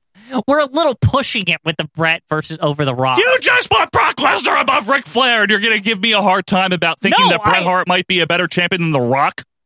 Are you serious? I can't. bel- Explain to me when you look at the Rock, how could he possibly not be better than Brett? In what, regard? That's a very opaque question there. What- In what Because regard? I think I think you're elevating the match quality and like I'm Brett not. and the, the Brett says he's a hero crap. you just called The Rock in the almost the same breath a knight in shining armor and Randy Savage. But he is because Randy What- Savage what- was what? Because Randy Savage was a big jerk when he first started. His But whole he character was a world champion His then. whole character arc is becoming a macho man, like literally. I like wanna be. I wanna be a macho man. well, well, being from a macho man to a real man, right? I mean, like a, a like a man that stands up for his woman, right? when I came in, I wanted to be a macho man, and then I became one. Yeah, He became But I'll a tell real you one man. Thing I think Bret Hart is a better champion. He's my space cowboy partner. There's Yeah. no way Brett's better than the Macho Man. I but he, No, he's not no, even no. in the discussion. Than right The now. Rock. Yeah, but The Rock to me is that that equal. And it's All right. even the same All kind of right. thing. He went from he went from this arrogant character to the people's champion. He just called himself that, and you believe that the same way that you're accusing me of believing Brett calling himself He a was hero. portrayed that way though. Ahmed Johnson called himself that first too. Would you agree with him? He can't No. even say people's But The champion. Rock- I'm the people's champion. They sold The Rock as the people. He was called the people's champion. and they sold though. The Rock as a hero and a, and one of the great wrestlers and a true stand up guy. No, I, I meant to say Brett. That is how they portrayed Brett as a, a hero and a stand up guy. So they betrayed Brett and The Rock almost the same way. In, No. a, in a weird way. The Rock was very unique. He had a transformation though, is what I would say. Like t- as far as like his attitude. All right, listen, to spare an exhausting game of ping pong here with each Yeah. other about this, what criterion are we looking at here once and for all to Well, decide okay, on so this? Don't for we, al- real. we always do the five tools, right? Sure, go ahead. Yes, the all right, match Francesco, quality. yeah, good The Match play. quality, I'll give it to Brett. yes, I agree with you. Charisma, I'd give it to The Rock. I agree. Marketability, that kind of thing. They're both m- marketable as Yeah. champion. They are. I mean, in all seriousness, The Rock, I mean, hey, he went to Hollywood. It's hard to argue. yeah, So I guess we'll and Brett went to Lonesome Dove. yeah. I mean, so I guess we'll give that to The Rock if that's one of the tools, or is Yeah. that part of charisma? mm, I would say that's part of like champion tools. Like, I mean, i- if you're going to be the face of the company like that, like the number Fine. one guy. Okay, fine. So The Rock gets that. Uh, what else? I mean, um, you got to think I'm of Trying to, I'm trying to think of another one. Brett's reigns are more memorable than The Rock's reigns are. That's true. I mean, do honestly, think Brett his in the- impact- in the, reigns department, but His impact as champion was greater than The Rock's. yeah, The Rock could have had those same matches and same promos without the title. I think they're almost equal in the in the point of memorability as far as like memorable moments as the champion because The Rock was really like there was a lot of points, not as many in his overarching like one thousand reigns or whatever, Yeah. but like Rock Austin, that is Yeah, I like an know. all timer It, feud, it absolutely is. and I Rock know it is. Mankind, Rock Mankind is good too. yeah. It's tough, Quinn, but I think it's Brett. I just think overall, holistically, you know, just the overall feel of it, I think Bret Hart's I- the better WWF Okay. champion. I Even though really I do. feel uncomfortable, and maybe fans, you'll have to You let duke us it know. out because Let I us know. I don't think I can make enough points for The Rock here to put him over Brett. It's but very close. I'm not going to lie to you, but I think Brett overall is more of a WWF champion than The Rock is. Maybe it's just I'm looking at the whole list and I, I feel Brett looks a little overrated at this point. At, in this point in time. Hold your horses. Yeah. All right. But okay. So Rock at number four. I think that's fair, Quinn. Okay. Let me officially that look? put him on the list. It looks good to me. So this is a this is a good list, I think. And folks, at any time, of course, let us know your updated rankings. Now there's eight guys in the mix there. Next week we'll have ten, and then after that, then people start to drop out of the top ten, which gets crazy. Wow. But for right now, your updated royal rankings as of October 29th, John Cena, Steve Austin, Bret Hart. So the top three is not changed. Congratulations to the number four champion, The Rock. Wow, Uh, big ups to The Rock. Yep. Although I think he belongs at number three, but you know. Nevertheless, number five, Brock Lesnar, new entrant, Ric Flair. Congratulations, number six, Ric best Flair, champion. A little low for him, but You yeah. put him there. Well, I put him there, yeah. So there Number you go. seven, E-I-U, Shawn Michaels. Here Yep. on God's green earth. God, God's green earth himself, And as always, at the very bottom, Randy Orton at number eight. but he's still number eight. Yes, he's That- still so number eight. in our hearts. That's pretty good. that is the updated royal rankings for week four. Quinn, when we come back, we are.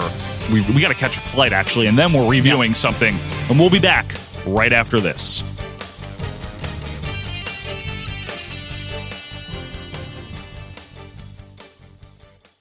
Well, for me, uh, this is a very important thing. You know, last year I thought I had the best beer.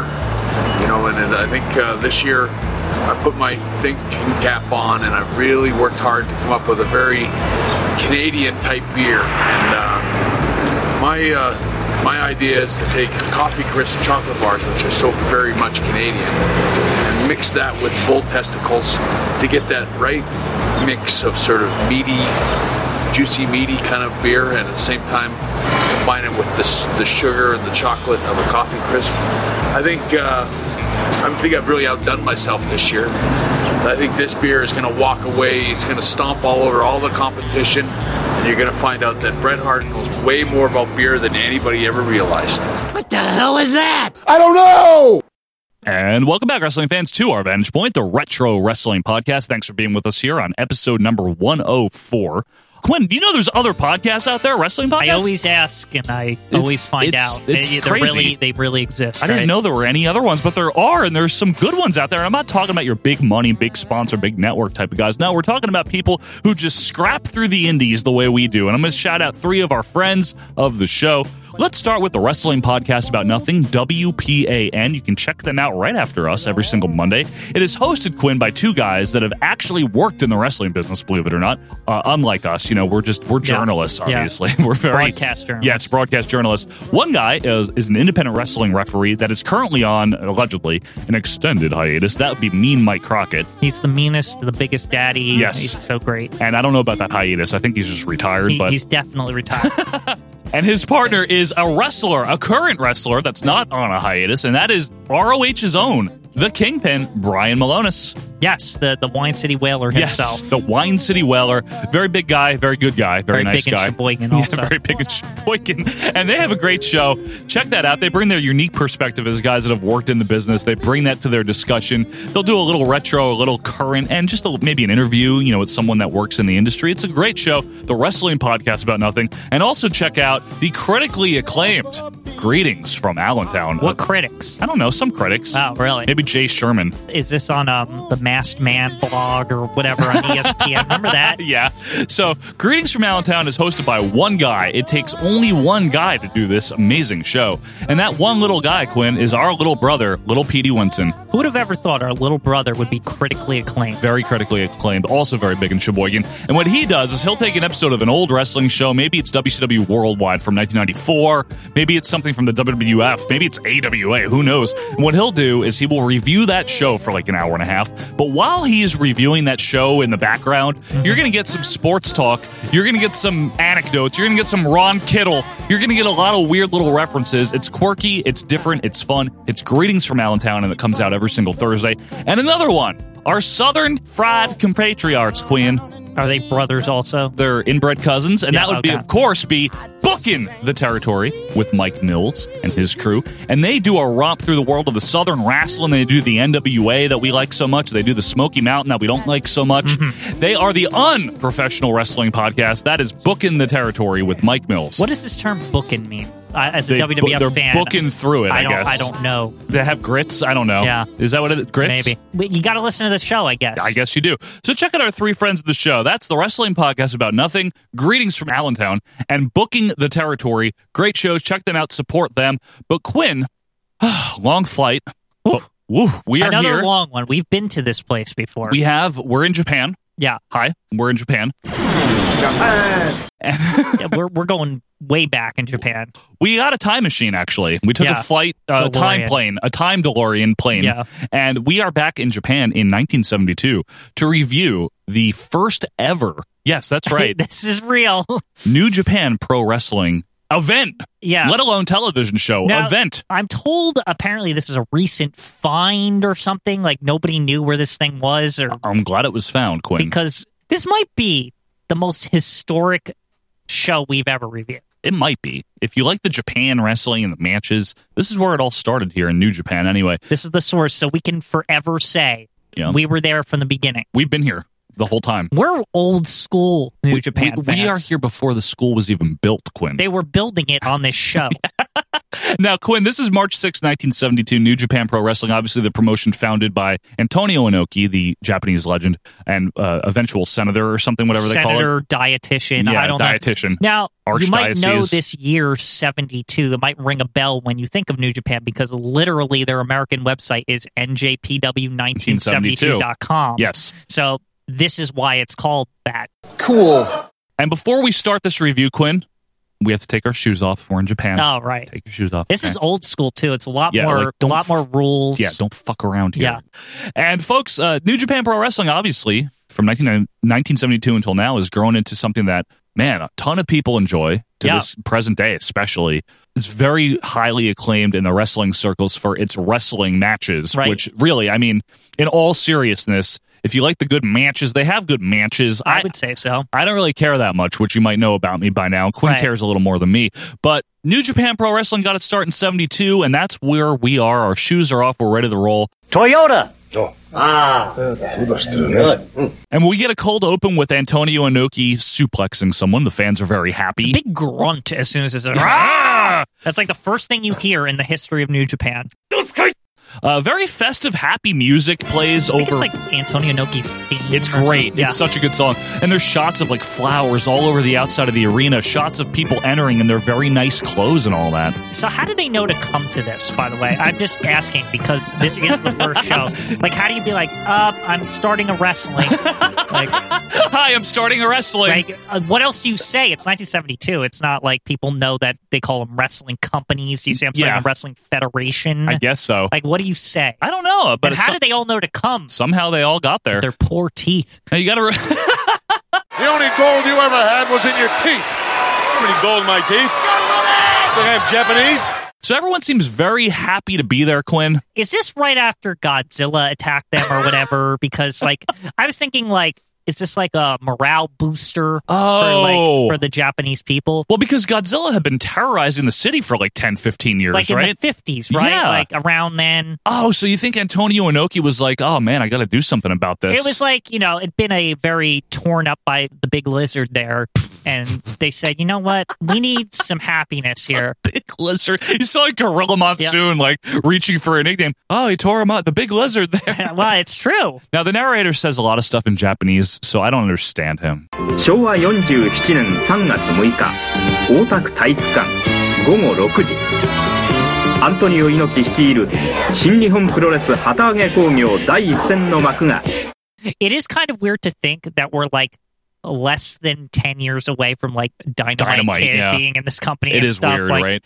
And like Tiger Mask. Yeah, Tiger like it's Mask. not even like far away. Like as adults, we like know like now it's like ten years seemed like a long time when we were kids. Yeah. but as adults, that Oh, kind of God, like it flies think by. about it. It's like 2008, Yeah, ten years yeah, ago or right. whatever.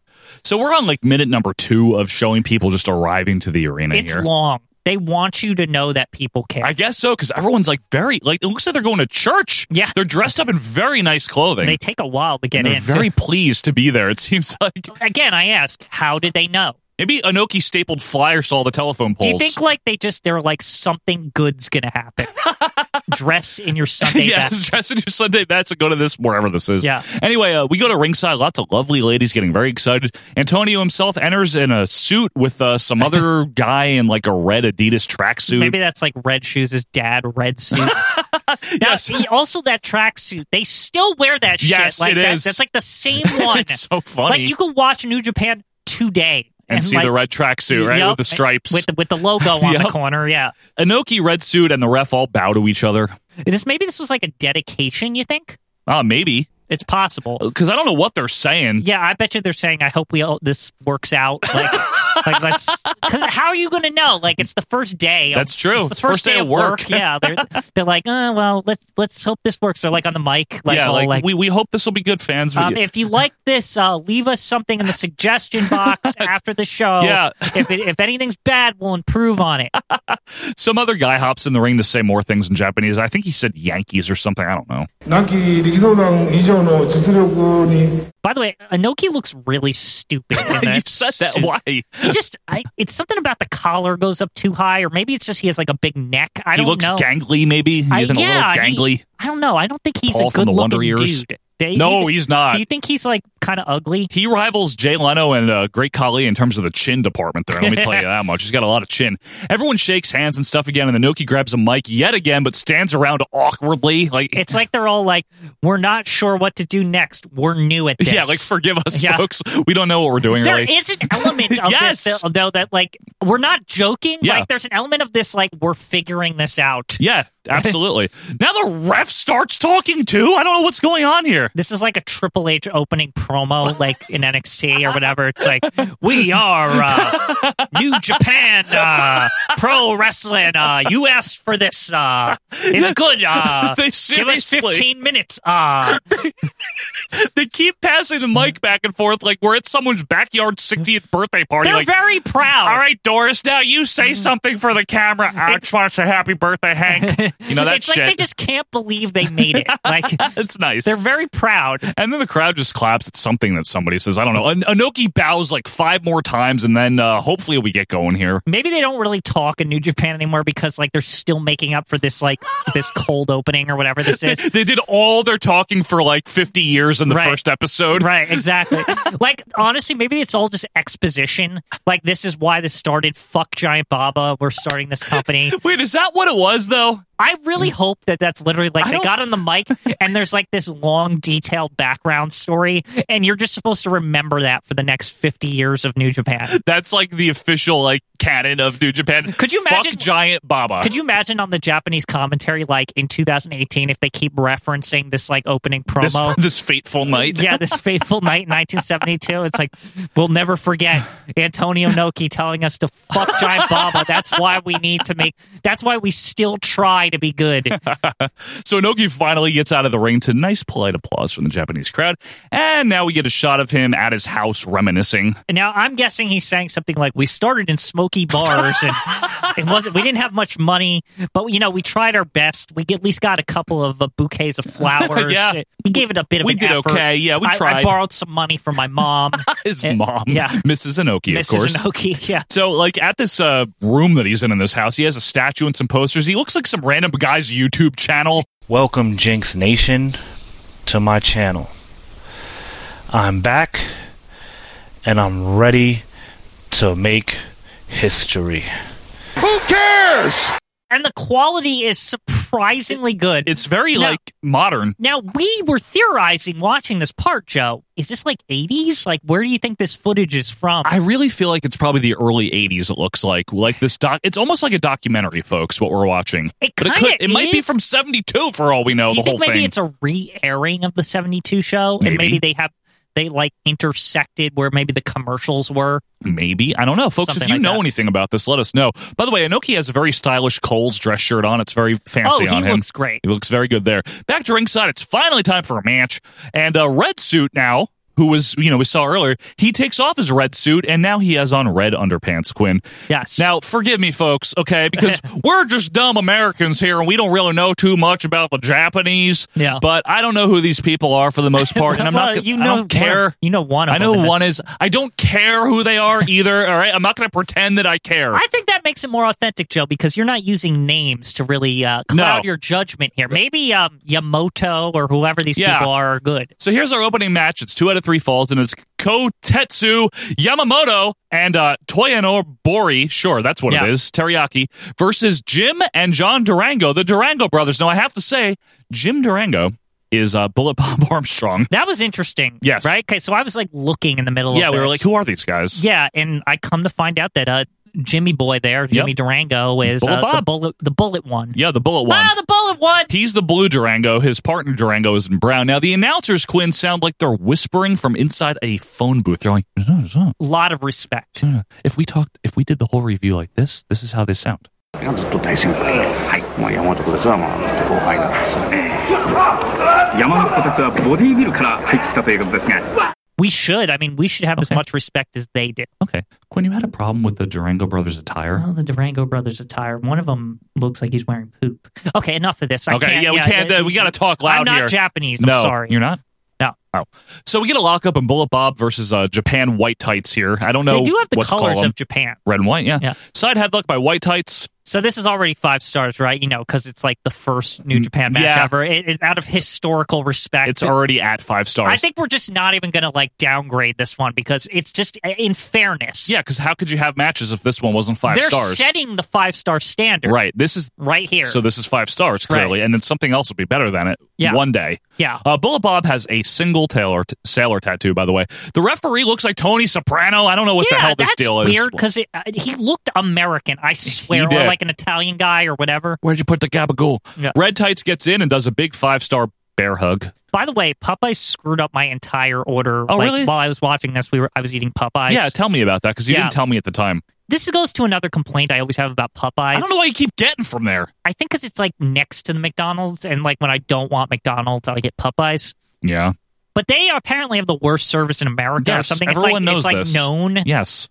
I ordered like chicken fingers or tenders or whatever they yeah. call the- them, the- yeah. Whatever they are. and uh, Boneless. and mashed potatoes. They Yeah. give me two packs of fries and chicken like nuggets instead. oh, you got someone else's order probably. I don't know if I got someone else's order because they do this shit all the time. Well, and you keep going there, Quinn. Anyway, Durango Brown gets in and gets caught in a hammerlock. By the way, no knee pads to be found anywhere in this match. It's Well, it's- 1972. it- that was it's a different time. It is. White Tights is uh, back in now with Blue Durango. That's Bullet Bob. Side headlock by Bullet. Drop toe hold by White Tights. Red Tights gets in and he takes over the toe hold for a while. I wouldn't say this is underwhelming me. It's just whelming. Me. Well, well, because it's 72 and this is kind of what you expect. Yeah, All right, I get it. Yeah, and I didn't I- expect anything amazing I here. think this is pretty decent for '70s wrestling because I don't It's not have like bad. a high standard, right? Yeah, exactly. It's not bad. Yeah. White Tights takes over the ho- toe hold again. The Durangos take control with side headlocks. You said it's a Very- very physical contest. Very, yeah. very physical contest. Brown It's Durango. No, it's not. Brown Durango, by the way, Quinn has that strappy support that you don't like. I didn't even notice that. yeah, to be he honest does that with you. little like extra strap on the back of the singlet. He's like Salvatore Bellomo Ugh. of New Japan. Armbar by Bullet Bob is reversed by White Tights. The crowd is silent, which is typical for Japanese I mean, crowds. they're literally setting the standard of a Japanese crowd, right? this here. is like the template for everything that would follow. it all makes sense. It's the first episode. Yep. Bullet Bob and White Tights botch a leapfrog there. That was a little ugly looking. The announcers seem scared, like, oh shit, I don't know if this promotion's going to work out. Like, yeah, I, they, like seriously, they. I, Like they're I don't walking know on- what they're saying, but that seems like what they're saying. like they're walking on eggshells or something. Yeah. Egg noodles. White Tights with a big frog splash out of nowhere for the first fall. Only in Japan would a crowd not pop for that. 得意技決まりました Yeah, what the hell? They don't care. like a big aerial move. They're he like- did a frog They're like- splash. they, they still have to show their respect. So they're like, "Hmm." Literally.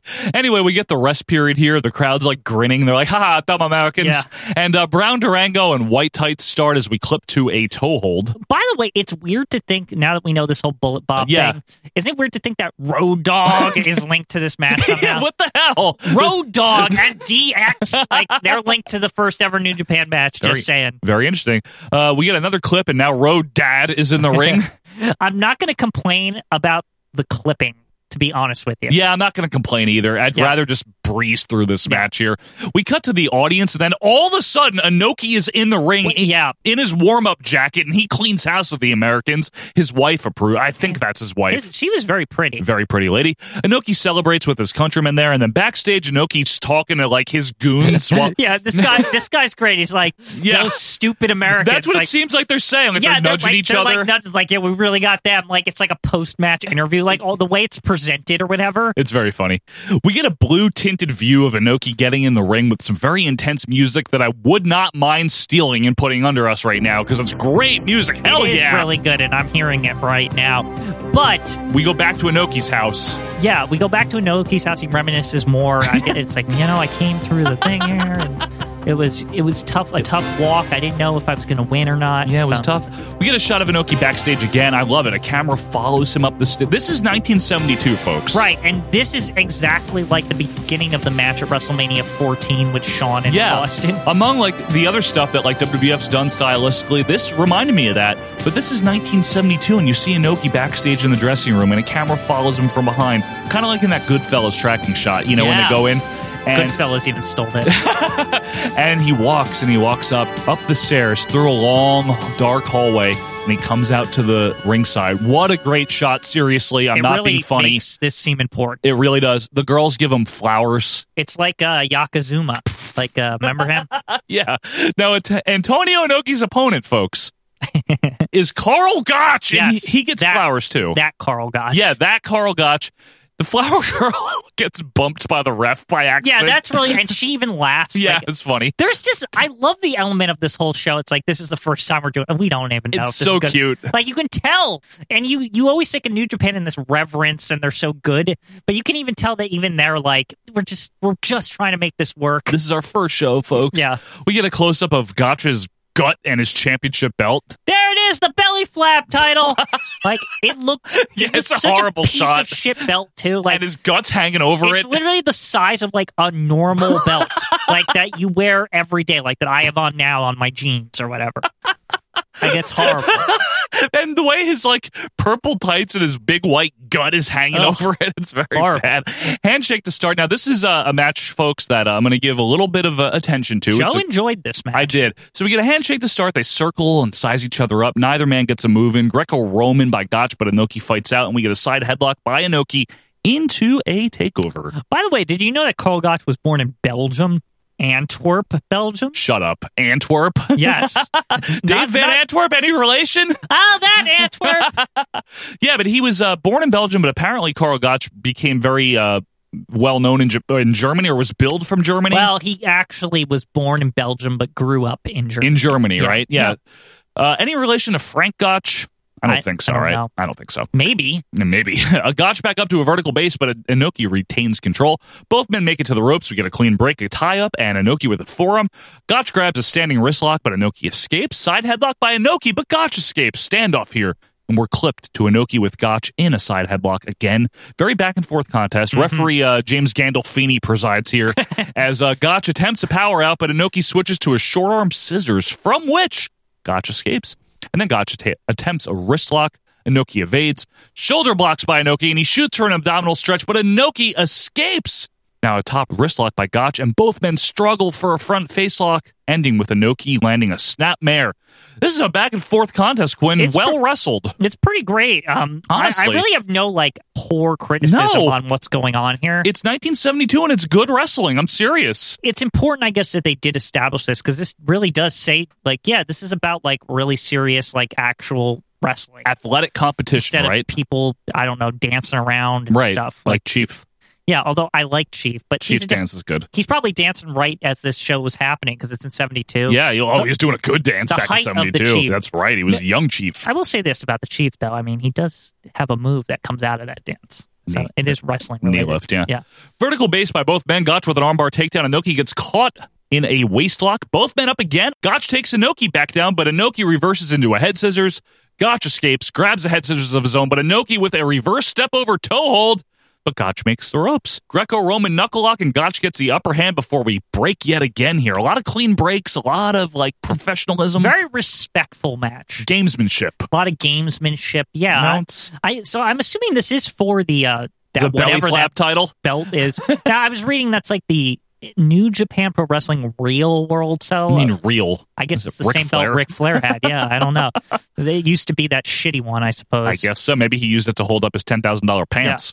Side headlock attempt by Gotch, but it's escaped by Inoki. Both men are back up, and we get what a body slam by Gotch. Yeah. Now that was exciting. I'm not being funny. Yeah, because that wasn't a thing that they Right. really did back then. We've been trading holds back and forth and a lot of reversals and escapes, folks. And now to see a body slam 10 minutes into a match, it's like, whoa, Yeah, it's like- impact. it's just impressive how they used to hold this stuff back so that it would actually have effect when Right. you did it. It's like, oh, they they actually know psychology.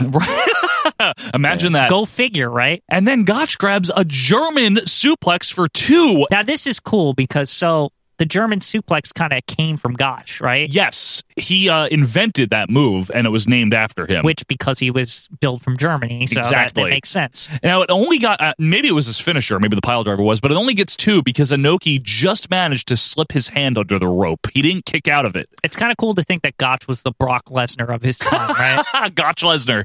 Yes, there you The, go. uh, well, what is he the the fifth greatest champion of all time? Uh, Brock Brock, yeah, I think fifth right now. Uh, Inoki with a series of shoulder blocks, but Gotch fights back and hits the Gotch pile driver. You know the Gotch pile driver, Yes. Quinn. So this was great because when I was watching this, right, I was kind of doing a little research while I was watching because I was like, I don't really know much about Carl Gotch. Yeah. And I realized he he um trained Minoru Suzuki. If Right. you know who that is, uh, he's a guy in New Japan right now, and he's at- Still. he's like fifty years old. Yeah. And most of the time, I know we hate fifty year old wrestlers generally, but I would say Yes. like you wouldn't know he's fifty years old, or you might be able to tell, but you're like, wow, this guy can still move and shit, and he's good, right? Well, they eat a lot better in Japan. You know, they take care Yeah. of themselves I more. say the general rule of thumb with Japanese wrestlers is shave 10 years off, and that's their real age. yeah, that's fair. So think of Minoru Suzuki as this really good 40 year old wrestler, but he was trained by Gotch, and his finishing move is the Gotch, Gotch pile, pile driver. So driver. it was so cool to see Gotch actually do the Gotch Yes. pile driver. In his heyday. In his heyday. Maybe Wow. a little after the hay. Yeah. Yeah. Is there any hay left? There's no hay here. Although he's not bad. No, he is like 47, 48 years old. Yeah. We looked that up. So he's he's a little long in the tooth, but no hay. Long, along in the Gotch. Yes, a little long. Ew. Uh, anyway, Inoki kicks out of the Gotch pile driver, which, okay, Did- that's impressive. You, you know, going through this again with you, reviewing it, as they say. Yeah, reviewing. I gotta say, they they really made Anoki look strong here. They did. Uh, he's really taken the punishment from Gotch. Yup, he bails to buy some time because I mean it's a pile driver, folks, and especially in '72, that's a finisher and right a there. Gotch pile driver, no less. Nonetheless, right back in double leg takedown by Inoki, and he tries for a Boston Crab. As I get flashbacks of WrestleMania six, Yeah, it does You know- look like the, the Coco one or whatever. Coco fighting you with a nice bridge. Yeah. Oh, there it is. that whole thing from Yeah. the beginning of six. Anyway, Gotch actually fights and fights and somehow flips out of it and gets a one count off of a lateral press. Greco Roman lock up again, and Gotch turns that into a pinning combination for two and a big drop kick by Inoki. And he finally lands that abdominal stretch he was going for that entire Good time. looking, good, good looking stretch Good here. looking stretch there, Gorilla would approve.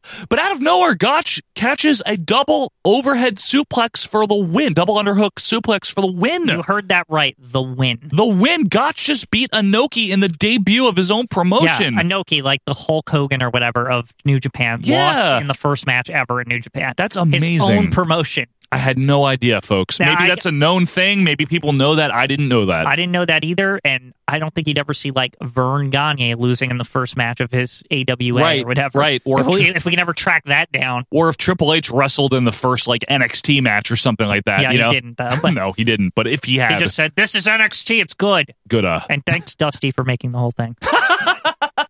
So the young boys get in and they help up Inoki, but Gotch himself comes over, does like the respectful revive yeah, to the Inoki, rare like respect revive. and he lifts up Inoki, raises his hand, you know, and big respect. Carl Gotch gets on the mic and speaks in English. Yeah. he says, "If there's one man worthy of the belt, it's Inoki." And uh, we Get a, Good. yeah, good. We get a big hug and we go back to Inoki at his house, at his table. And he's saying like, "Well, you know, I lost it sucked. Whatever. Goodbye. And we go back to the ring again. Anoki leaves to a very happy, you know, clappy reaction. Yeah, people like it's cool. It's almost like they like almost built sympathy for him or Yeah, like- something. Like, maybe that was the point of this. Right. Like he wrestled a good match. You know, he really tried. wrestle a good he match. did. He did. He dominated most of it. Yeah. Uh, and then we get more reminiscing. We don't know what he's saying because it's Japanese. And then he does like a fist bump to the camera. It's like Antonio Inoki or whatever Yeah. he said. Like, Inoki's good. And then we get- O'Doyle rules. O'Doyle rules. And then we get a replay of tonight's action under the very happy music. And then we roll credits, literally. actual credits. actual credits. And that's it. I mean, short review, not a. Short but sweet. Listen, I was very skeptical of this when Quinn Yeah. first mentioned that we should review this. This is your pick. Yeah. Because you know me, I'm not a big New Japan wrestling fan. I don't really care about its history. I don't know what they're saying.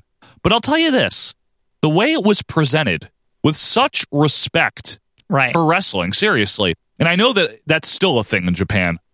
I enjoyed this. I thought it was pretty good, and I think people should seek it out. I think it's still available on Daily Motion It's, or yeah, whatever. it's not on YouTube. Just look up. Uh, I think it's NJPW first show or, or Yeah, I don't know. debut debut show. Debut, yes. I, debut show. I And thought it was good, Quinn. It's, it's interesting. I'm not gonna like go out there and say it's the greatest No. show, No, no, no. but it's also the first show, so it shouldn't be. That's a good point. Like if, if the first show was the best show they ever did, then why would you ever watch it again? Yeah, and maybe folks, you were expecting me to do all these Japanese jokes and things like that, but honestly, I don't really want to do that. リフリフリリフリ Join us for our next performance at Benihana of Tokyo.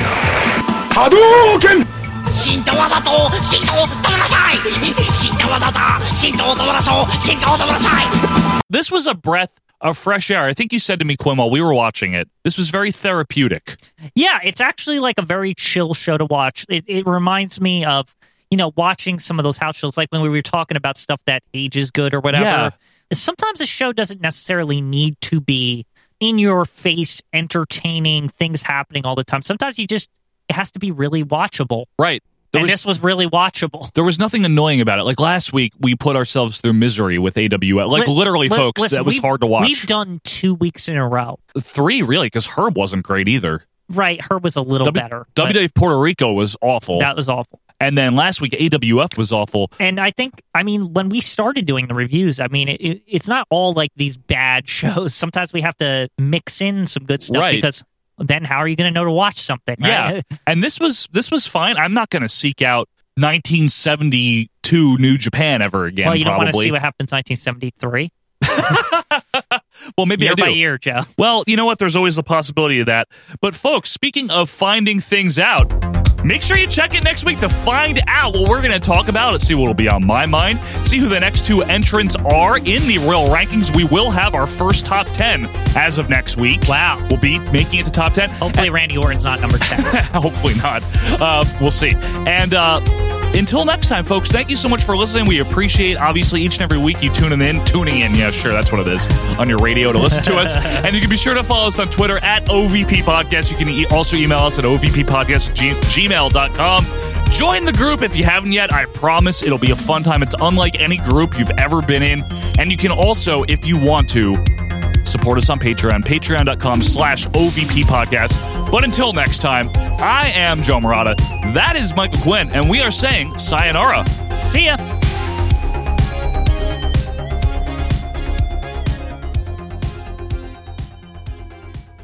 春は照り玉この照り焼きソースとプルップルの卵で照り玉はみ出すハムで照り玉元気出ます照り玉パパパパパ人間台風ゴリラモンスーン